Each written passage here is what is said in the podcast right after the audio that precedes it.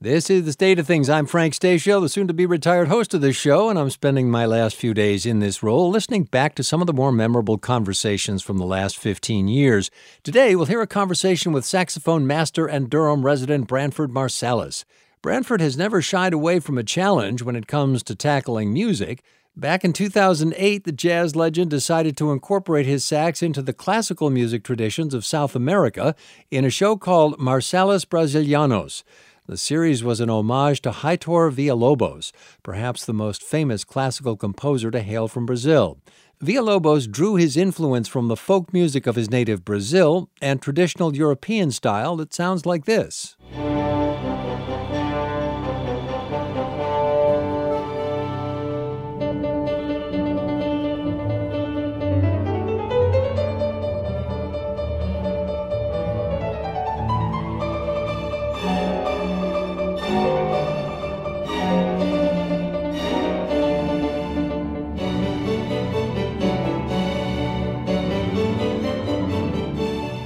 I had the honor and pleasure of talking to Branford many times on the state of things, and honestly, I could have chosen any one of those shows to be among my favorites. In this conversation, Branford Marsalis once again demonstrates his versatility and his creative understanding of cultural influence. I began by asking him to tell us more about Heitor Villa-Lobos.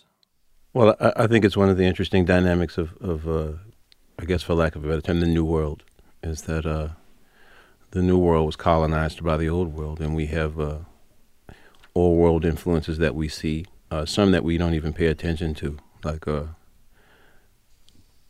something like hundreds of thousands of different types of flora, if not millions, were just yeah. eviscerated when the when the European grasses were brought in and the flowers brought, were brought in, and uh, there are American composers who compose in classical music, and Brazilian composers, and Chilean composers and uh, Heitor was just one of the uh, he was the, one of the better ones. He was one of the better ones, and he made a decision. I, I, I think that there was always this because you, you, you find it also in jazz, particularly from from the the the, 20, the early twentieth century, even the mid twentieth century. There's this this this uh, unhealthy obsession with newness and originality mm. and individuality, and how do I differentiate myself?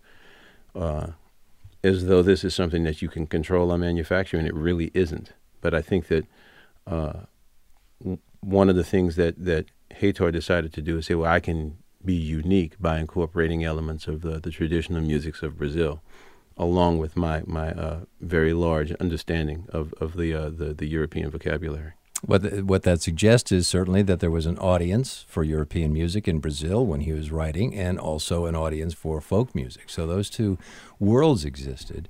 Uh, what happened? Was he able to develop an audience for his music? Well, I, I, think that because he was one of the few that got any kind of international recognition uh, in a country like Brazil, uh, to get recognition in Europe was, was very significant, particularly uh, in the early 20th century. Mm. And uh, folk music has always been more popular than classical music, even in Europe. I mean, that that that, hasn't changed. It hasn't. That dynamic hasn't changed mm-hmm. to this day. But uh, it was just his his love of life, and, and along with his his partner, uh, his his comrade, uh, Darius Milhaud from France, who was one of these musicians who traveled to New York and spent time hanging in the jazz club. And whereas uh, other composers would make the mistake of trying to meticulously recreate jazz rhythm. He focused on jazz sound hmm. and wrote a piece called La Création du Monde, which was a masterpiece. Uh, it's, a, it's a marvelous chamber piece uh, in terms of sonic sound. It sounds the way a, a, a, traditional New Orleans band, which was very popular in the 20s at that time, it sounds the way they would sound. Uh, not necessarily in rhythm, but in tone, in, in, tone. in tone. quality. And I, I think that uh, Villa-Lobos' ability to to to incorporate those elements and make them work was something that was that uh, endeared him to to Brazilians. Well, tell us a little bit more about about folk music uh, in Brazil because that in itself was a fusion and a hybrid. Yeah, well, I mean, all American, all all, all American musics, South American musics. Uh, they all have a, a, a combination of, of, three things the, the, the, indigenous sounds of the people who were there, mm. the European sounds, and the African sounds. And the most amazing thing about the African contingent is that it seems like uh, it was so sensitive to environment that wherever it went, the music changed because you're basically talking about a group of people who came from the same general area, Western Africa. But you bring them to America and you get jazz and blues. You bring them to uh, uh, uh Puerto Rico, you get soca, and you know Dominican Republic, you get merengue. You know Puerto Rico, you get salsa, Afro-Cuban music, and son tradition. You get all these different sounds. In, in the French Caribbean, you get zouk. So it's it's amazing when you in in, in Brazil you get uh, uh, the early uh, uh, the early forms of samba. Then there's like a traditional Brazilian sound that's percussion heavy. Samba, uh, and then there's uh, the bossa nova where the rhythm is more implied. It's implied in the melody, and mm. it's implied in the in the in the way the chords are played. It's not so overtly rhythmic. It's samba. You don't need the percussion to make it to, to make you know what the rhythm is. Well, it's it's muted. It's it's mm. th- there is percussion, but it's not uh, in samba, the music is driven by the drums. It's driven by the beat, and they have great melodies on the top. But it's that you know, but in, in samba, when the, the for I mean in bossa nova, for instance, the guitar plays the melody.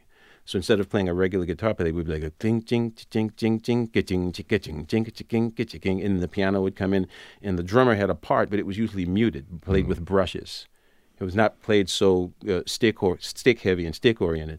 So in in uh, in, in bossa nova, the idea of rhythm uh, was still impl- incorporated, but it changed. It, you know, it, it transmogrified into something a lot more subtle, but still necessary. You have to have an understanding of rhythm to play bossa nova well, and when you don't, is when you hear those bands and they always play every song going tech tech tech, tech, tech, tech, tech, tech, because they don't really understand the subtlety of it. Right, they've got to do it with the melodic instruments as well. Well, let's hear what happens when that Brazilian folk music is fused with European classical music in a recording that you did of Heitor Villa-Lobos, uh, one of his pieces in 1990. This is Bachianas Brasileiras, mm-hmm. or something like that. Brasileiras. Yeah, thank you.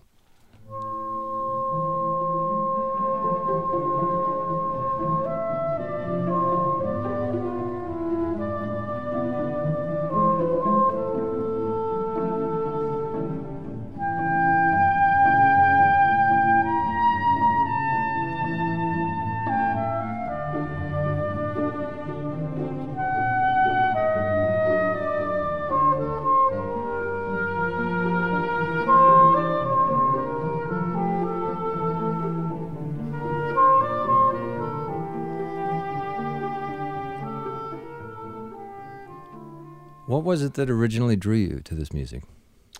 Melody. Uh, when I was approached to do that record, it was 25 years ago, and the producer heard me. Uh, the, the, executive producer of uh, Sony Classical, which was then called CBS Masterworks, was working with Wynton, with my brother, yeah. and uh, he was doing these great classical records. And she heard me play the soprano and say, "Man, you play that so beautifully. Have you ever thought about doing a classical record?" I said, "Well, no, because I can't, because I don't really have the kind of technique Hmm. I don't have the, the technical mastery that's required to actually play one. And she said, "Well, what about a melodies record?" I said, "Well, I can kill a whole note, so yeah, I can I can do a melodies record. That I can do." So uh, I was listening to all this music uh, that I wasn't exposed to before, saying, you know, pick the songs you like, and I always gravitate toward the songs with the strongest melodic content. Well, how would that differ? You talked about the the need for some kind of other technical virtuosity than you believe you had in mm-hmm. in a straight, say, classical piece, but there are mm-hmm. melodies in that. So for the the untrained like me, I'm thinking a melody's a melody. What's different? No, you you if you if you heard them juxtaposed to one another, you'd know the difference. For instance, that piece, uh, the the he has several uh, Bachianas Brasileiras in the in the the it, it is a he loved Bach, and it is his tribute to Bach, uh, fused with uh, melodies from his homeland. Mm. And in this particular one, the original was for soprano voice and eight cellos. So, in order to have a, a sound that blends with eight cellos, you have to be able to uh, uh develop a tone that can be very, very delicate and very gentle. Now, you did this, uh, as you said, 25 years ago. Yeah. Uh, how is your approach to this? Has it changed at all? Oh, com- completely, because I can play delicately now. Uh, back then, I could just play, you know, Western Western popular music, including jazz. Uh, everybody just plays loud all the time, so there's never a requirement to play soft. And in that situation, because the orchestra was so big and the arrangement wasn't, uh, they weren't really trying to play the arrangement with the original intent in mind it kind of masks mm. my ability, my lack of ability. It masks my lack of ability in that in that realm. So then, does that affect your jazz playing once you learn that technique and can master? No, because you, you, never you never forget how to play loud. So yeah. no, I mean I can, but what it what it has done for for the entire group is we play with a lot more dynamic range than we used to. The early records were just loud, and you can hear it. And then now, when the even in the loud songs, sometimes we'll make uh, uh, dynamic shifts. You know, for, for, for people who don't know music talk, I just mean uh, dynamics is basically uh, the range between soft and loud. Yeah. We play, we incorporate a lot of soft elements in even the loudest songs now. But that can bring a lot more emotion. I mean, that the the, the piano, the, the original forte piano, loud, soft, right. right. was invented just to bring more passion and and. Uh, well, it, it brings more variety because even the most in the most passionate musician, uh, unidimension brings a, a, certain level of monotony mm. that people in pop culture would call consistency because it all yeah. sounds the same, yeah. which I just call mind numbing repetition. Yeah. And uh, it, it really opened the door to us in ways that we could make our music more interesting for people who weren't specifically jazz fans.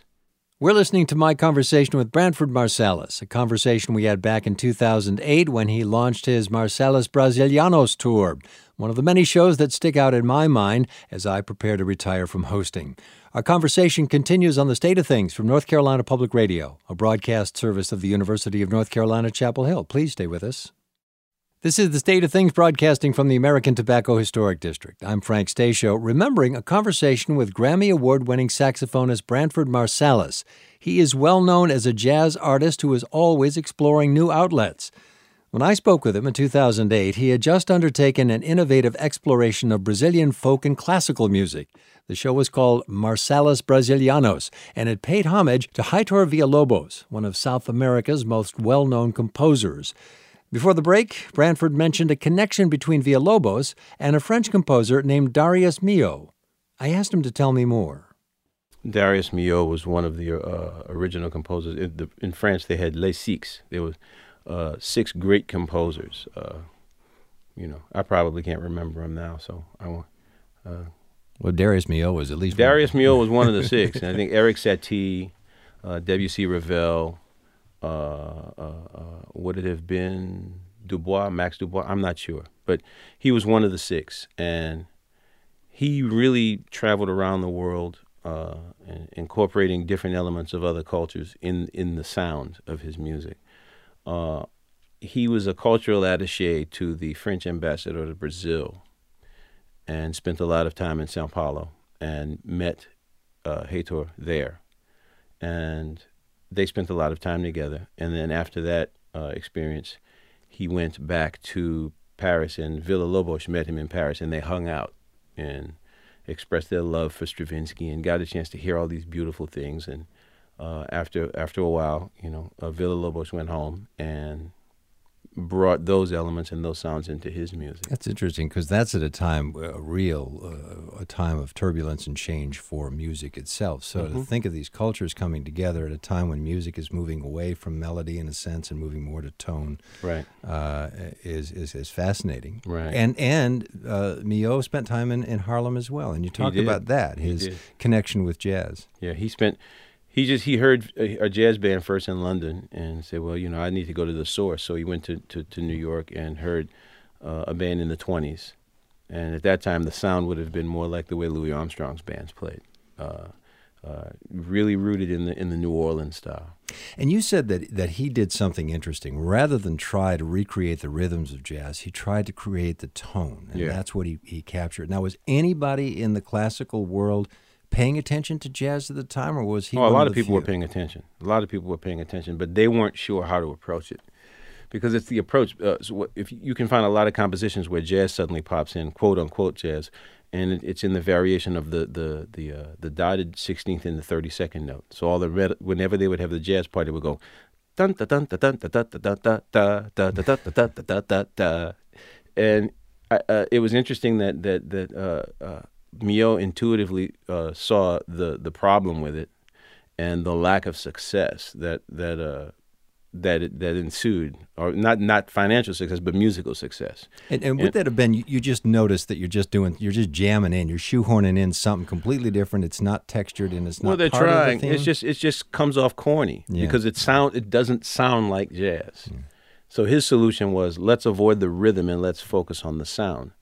Uh, and there's the the the Création du Monde is one of these pieces where uh, it, the, the alto saxophone takes the place of the viola, and it's a chamber group about twelve musicians, and he has a lot of uh, American rhythms, like the one he heard in the old vaudeville shows. Like at the end of the thing, they play "and many more," which everybody knows from the the Bugs Right. Bunny cartoons, da da da da, and he incorporated that in in a lot of them. But in the setting, you don't even hear it as that because it's not sitting on a dominant seventh chord going really loud with a cymbal going at the end. Right. So the first time I heard the piece, I didn't even hear it, you know. And he just found a way to take all of these melodies and and put them together at the end of the piece, where it's like one big jam session, and everybody's going on their own playing, but it works. and it's, it's, really composed. impressive. Well, we have a little bit of this, and in fact, this is a composition of Darius Milhaud, La Création du Monde, and Mm-hmm. but this is you uh, in this performance. Let's listen.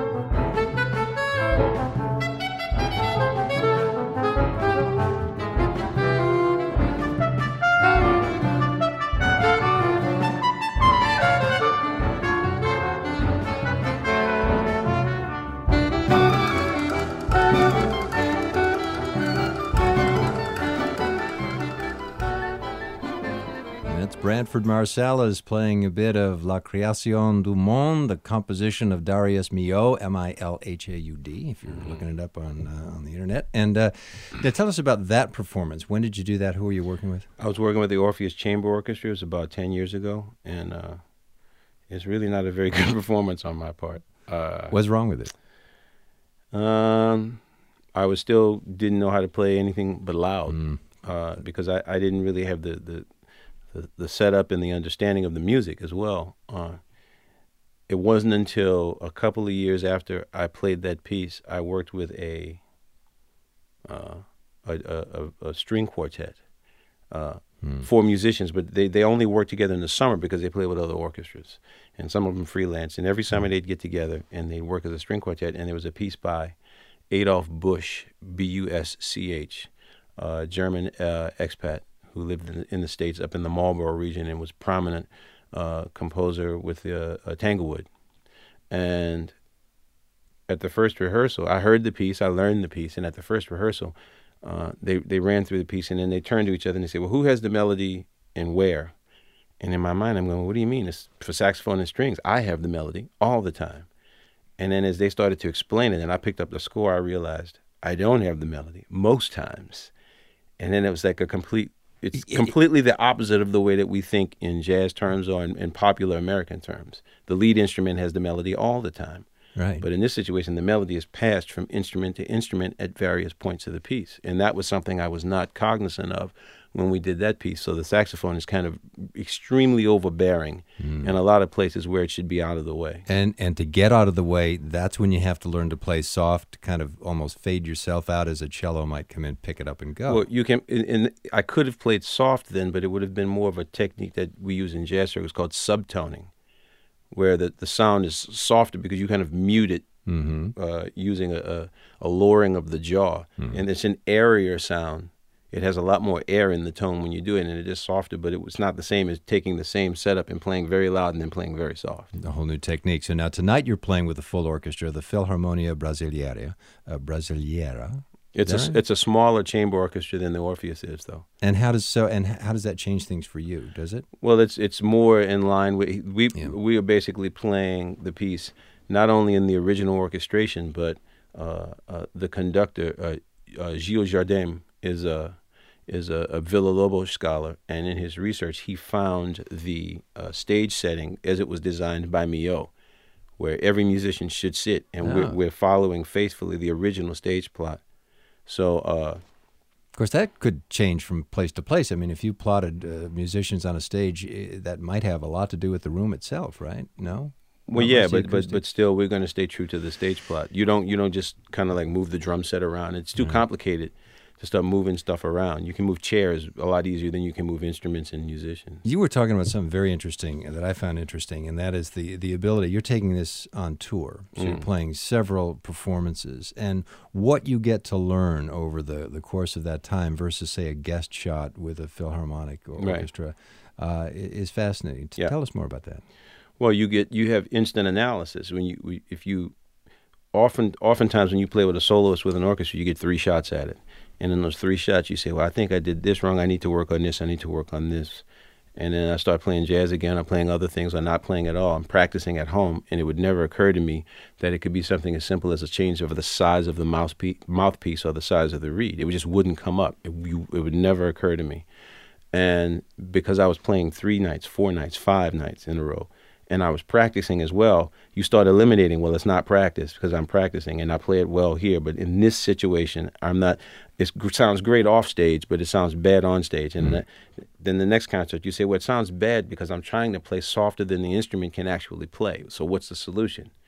And it could be read on mouthpiece. You go with the easier thing. Let's go with the mouthpiece first and keep everything else intact. And as soon as I got the new mouthpiece, the conductor says, "Man, it's blending great today. What'd you do?" And I went, "Wow." You know, the, and it was because I had the, the the opportunity to play the same show, yeah, five, six, seven, eight times in a row. But that speaks to something about because because a lot of musicians will will sort of make these forays into other music. They'll come out with one CD and then kind of move on, and, and that's always interesting to push it. But what I hear you saying is, no, you're getting into this. You have to get in and get in deep and stay with it for a while. Well, you know, some oftentimes uh, people like to talk about my eclecticism as though it is like an ID badge or something, you know, and that's not why I do this stuff. The reason I do it is because it makes me better. Uh, I'm in situations where I have to think about what I'm doing in ways that I hadn't thought before. I have to play in situations that I hadn't thought of before. And uh, when I go back to playing jazz, I'm armed with more information mm. that I didn't have before, and it makes all my music better all around. It makes my saxophone playing uh, better all around. Uh, Wynton used to when when when I one time when Wynton was we were talking about jazz musicians because you know a lot of jazz musicians play very fast. They're very fluid on the instrument. Mm. And Wynton said, "Now that guy, see, uh, he has great personal technique." And I said, "Well, man, technique is technique." He says, "No, it's not." He says he has great personal technique he's practiced in a way that he can play these songs and play them very fast and very fluently. But if he was in a situation where he had to play in an orchestra or he had to play in a Broadway band, he would struggle because his technique is not universal enough. Hmm. If he was forced to play softer and play that same stuff at a softer pitch, he would struggle. But but somebody could earn a reputation on that, sell a lot of records, and that that could be or not the sell a lot of records. Just kind of put it in the resume to help them say, yeah, well, I've done everything. I played with a rock band. I played with a, a yeah. or that's not why I've done any of that. It's it's not a matter of of, of uh, yeah. I don't you know I don't even talk about it really. I don't I don't think it has any relevance. Uh, other than how you're perceived by other people. So people who like rock and roll above all other things, like you, like would like me better than like my brother because I played with Sting and went and didn't. Mm, stuff like that. Just... But for me, it, it's all about having musical experiences that make you better in the end. And it has. You've earned a reputation. It, does it make it easier to do that, to explore these other areas and take the time, quite honestly, because you have a reputation, one that you've earned? But now you can, you know, people will uh, give you a break. They're going to listen to your CD when you. Well, some back. will, some won't. Yeah. Some will, some won't. I mean, it, it's th- that's not the purpose. You know, uh, it's it's vulnerable to put yourself in that situation, and it's a different way of thinking. Uh, one of the things that I was able to do in playing with the same orchestra, for, by the time we got to the 15th show, I'd kind of conquered my nervousness that I get when I'm in these situations, and that's what I needed to do. Is instead of playing, uh, you know, a, a three nighter every six months. I needed to play a pile of shows in a row. Do you like getting nervous? Do you like that feeling all over again? No, I, I don't, but I accept it. Yeah, I accept it that it's part of the process.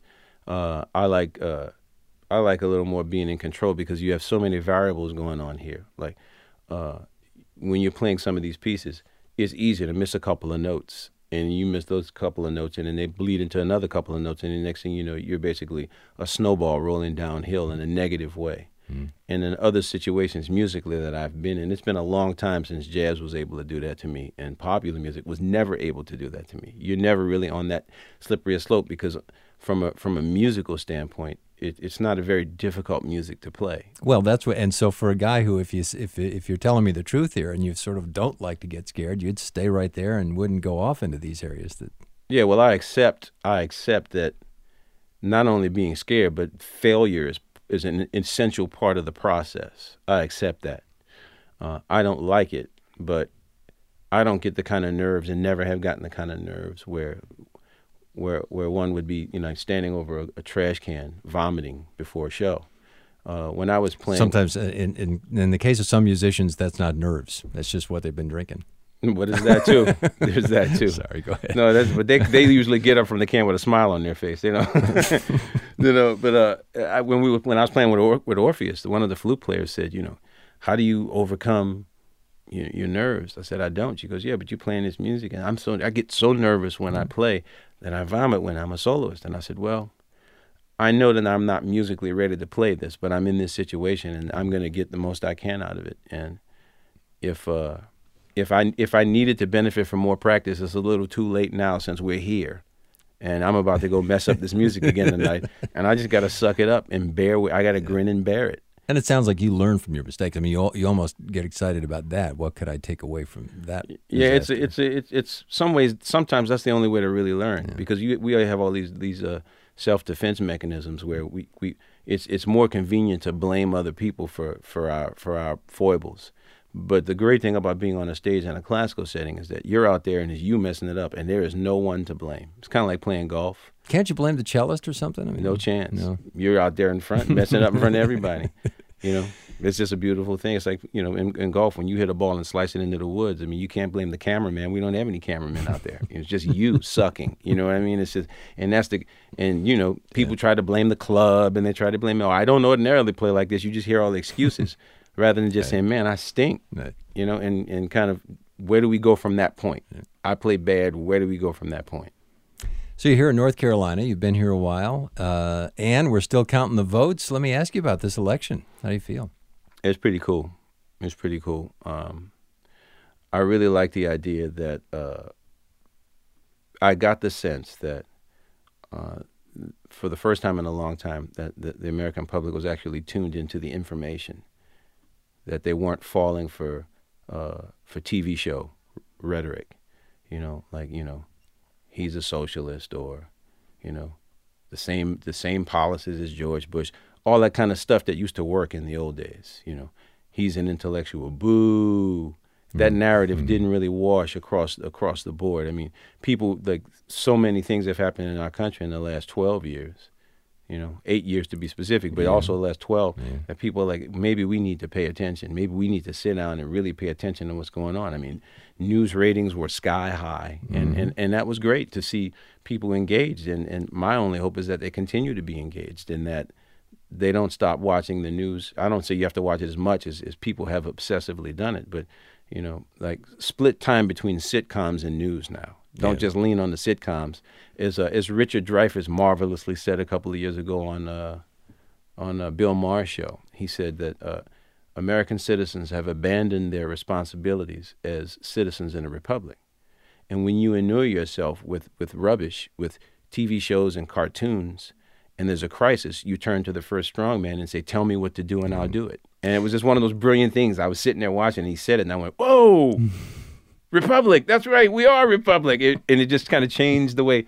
And I started telling all my friends and telling my students and people said, we are citizens in a republic and we have obligation. We have the obligation to to question the authority when they say things, to make them justify what they say, and not to take sides against or for just based on some some ridiculous ideology. Isn't it amazing though that in an election where we could have had one very large distraction that would have taken us away from all the issues, uh, that that just never seemed to play a part, and that the issues, as you said, we were paying attention both both in comedy, I think in satire, and, and in the news. Oh yeah, no, well, well, especially with the stuff with with between uh, Jon Stewart and Stephen Colbert Colbert. I mean, it started about five years ago. If you really wanted to get information, you just, you know, once you push through the cynicism, the raw data is right there for you to see. I mean, they would use quotes from actual quotes from people, and they would use the quotes that the news would the regular news, for whatever reason, chose not to use the quotes that they would find. But how do you think we stayed focused when we could have been so easily distracted? The stakes were too high. The stakes were just too high this time. People's uh, 401ks were blowing up. Uh, people that a lot of Americans travel, even though most Americans don't travel, and I think that a lot of people uh, were dismayed by how Europe perceives us. Mm. And I think that a lot of businessmen realize that uh, they now realize that the concept of a world economy is like great. Now we get to tell the world what to do. It's like I think a lot of people did think that like we can sell our goods, but now they're seeing yeah. the results of the backlash. I mean, you know, there are countries that used to buy American Treasury bonds that are buying euros. Yeah, well, you're doing all sorts of things, and now we realize how important it is for us to get you know our, our stature back internationally because it affects us monetarily. Grammy Award-winning musician Branford Marsalis. As I said earlier, Branford agreed to come on the show many times, and it was always a pleasure to talk with him. North Carolina Public Radio is a broadcast service of the University of North Carolina, Chapel Hill. I'm Frank Stasio.